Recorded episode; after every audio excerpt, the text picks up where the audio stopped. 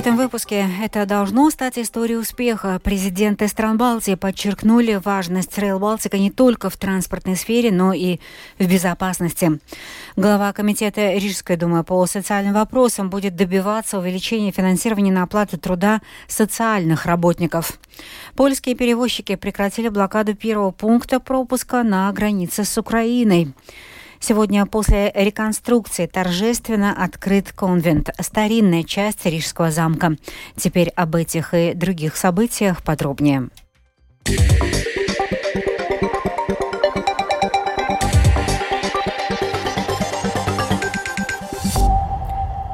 Латвии надо придерживаться своего намерения уменьшать дефицит бюджета в ближайшие годы.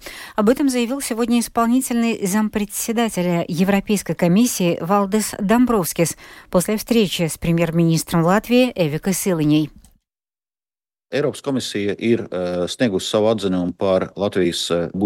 Еврокомиссия дала свое заключение о проекте бюджета Латвии, который только был принят Сеймом. Заключение было такое, что проект бюджета полностью не соответствует специфическим рекомендациям, которые были даны. Например, он предусматривает более стремительный, чем было рекомендовано, рост расходов. Ввиду этого, движение в сторону сокращения дефицита бюджета остается очень актуальным.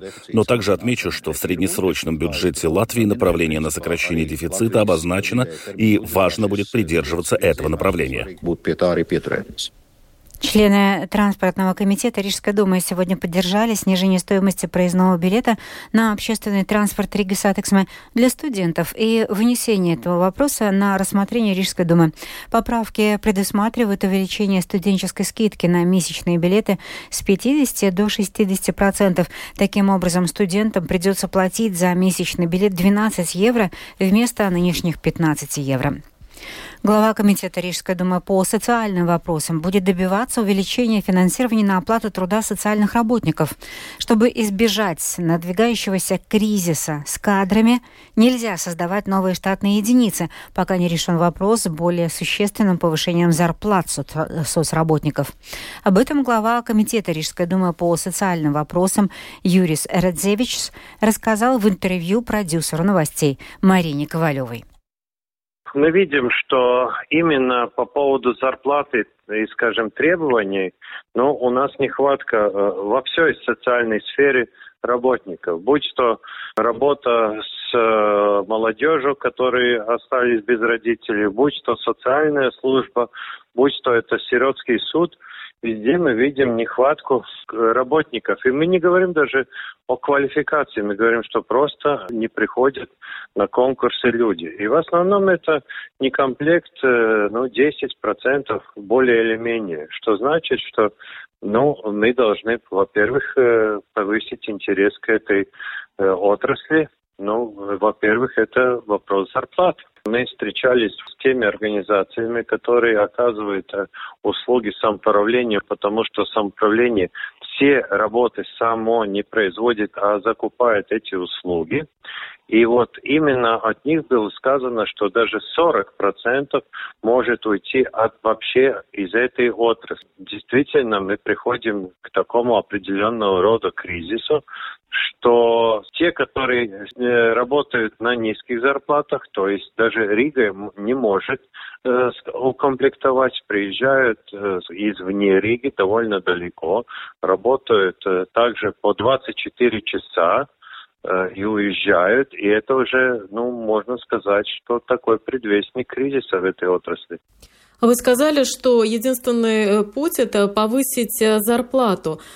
Как ее можно повысить? За счет чего?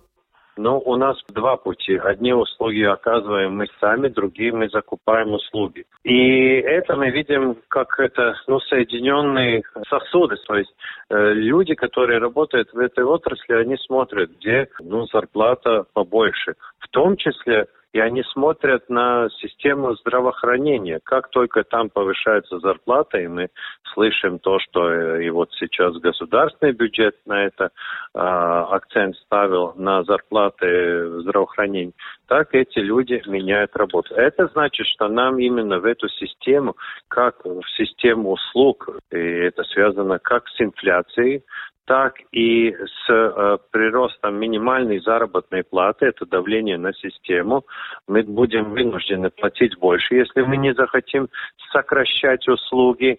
А сократив услуги, мы повлияем также на инфраструктуру. И также э, второй путь – это то, что мы должны повышать однозначно зарплату. И не линейно так, а именно в тех местах, где у нас ну, нет достаточно людей, добавлять э, больше, чем там э, высказано было 6% или какая-то другая сумма. Об этом у нас э, в Рижской думе такое договоренность достигнута. Сейчас мы дискутируем о том, чтобы этот прирост в заработных платах был не только 6%, но и более, чтобы мы могли бы действительно наши нужды покрыть и чтобы не было бы этих вакансий. И поэтому моя позиция такая, что мы не можем делать новые штатные единицы, если мы не обеспечили тех сотрудников, которые э, занимаются этой работой и не заполнили эти вакансии. Скажите, о какой сумме идет речь? Ну, пока у нас достигнуто со всеми компенсациями примерно 2,2 миллиона. Вот именно то, что мы говорим по департаменту благосостояния. Но наше требование это 2,8 миллионов. Плюс еще у нас есть сиротский суд который тоже должен э, заполнить эти вакансии. За счет чего вы видите, что можно взять эти еще 600 тысяч или даже больше? Во-первых, не вводя новые штатные единицы пересмотреть, скажем, существующие. Продолжаем выпуск на самом сложном этапе реконструкции в дневном стационаре химиотерапии Латвийского онкоцентра больницы Гайлезерс продолжают принимать в среднем 75 пациентов в день. Работы по расширению реконструкции дневного стационара химиотерапии «Ракус» ведутся с июня этого года. В результате реализации проекта количество существующих кресел увеличится с 50 до 69. Они будут соответствовать современным стандартам, удобные и специально адаптированные адаптированы для онкопациентов с конкретным профилем лечения. А медперсонал, врачи, медсестры, обслуживающий персонал будут работать в современных и функционально оборудованных помещениях. Президенты стран Балтии, встретившись в понедельник в Таллине, подчеркнули важность проекта Rail Балтика железнодорожной линии европейского стандарта не только с точки зрения транспорта, но и с точки зрения безопасности. Мы должны прилагать усилия и работать, чтобы сеть Rail Балтика стала историей успеха не только для соединения наших стран с Европой, но и для обеспечения военной мобильности в эти времена геополитической неопределенности, сказал президент Латвии Эдгарс Ренкевичс.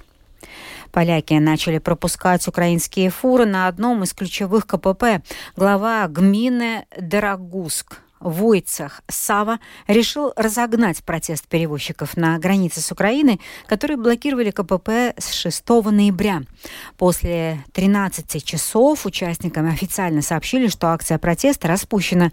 Муниципалитет назвал две причины – большая опасность для имущества и блокирование движения. Тему продолжит Рустам Шукуров.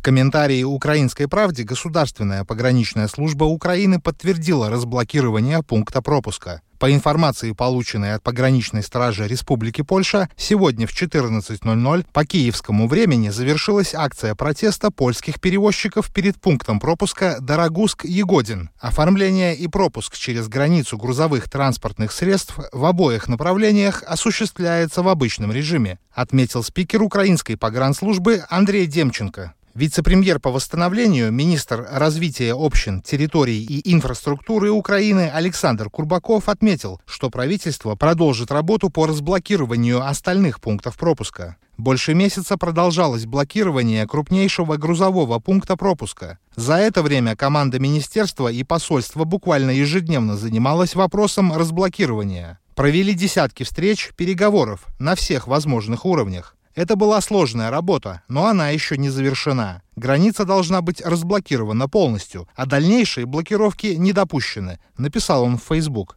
Между тем, как отмечают польские СМИ, протестующие не сдаются и объявили, что протест может принять другую форму. При этом в настоящее время заблокированными остаются еще три КПП на польско-украинской границе. В четверг в Брюсселе начнется саммит глав стран ЕС, на котором предстоит принять решение о выделении Украине экономической помощи на сумму 50 миллиардов евро и военной на сумму 20 миллиардов. Еще один из вопросов – зеленый свет Украине на начало переговоров о вступлении в ЕС. Есть опасения, что Венгрия может блокировать принятие этих решений. Сегодня в Брюссель прибыл министр иностранных дел Украины Дмитрий Кулеба, который предупредил, что если переговоры о вступлении в ЕС не будут начаты, то это будет иметь серьезные последствия. I don't even want to talk about the devastating consequences. Я не хотел бы говорить о разрушительных последствиях, которые возникнут, если Совет ЕС не примет решение не только по Украине, но по расширению в целом. Я думаю, что ставки очень велики как для Украины, так и для всего Европейского Союза. Для Украины и ее жителей это будет демотивирующим решением.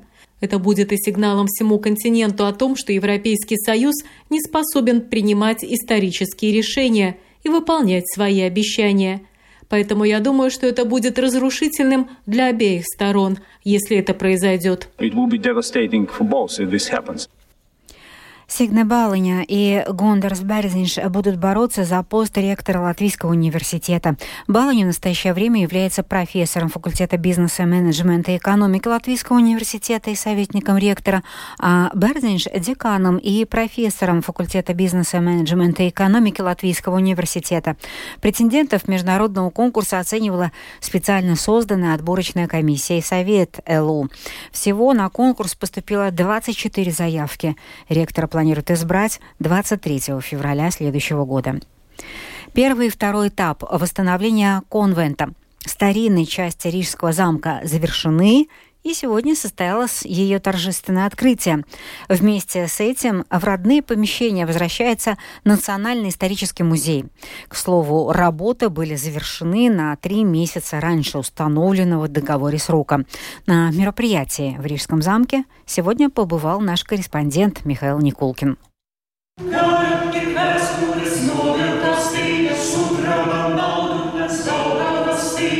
В отреставрированном зале Костеллы Рижского замка сегодня царит праздничная и торжественная атмосфера. В зале установлена рождественская ель, играет приятная джазовая музыка. Все выглядит свежим и ярким. Вместе с тем зал не утратил и исторических элементов. На одной из стен видна часть восстановленной оригинальной фрески, а между колоннами установлены специальные укрепляющие распорки. Пол в зале выполнен из светлого дерева и красиво сочетается со свежепобеленными стенами и добавляет тепла общей атмосфере в зале.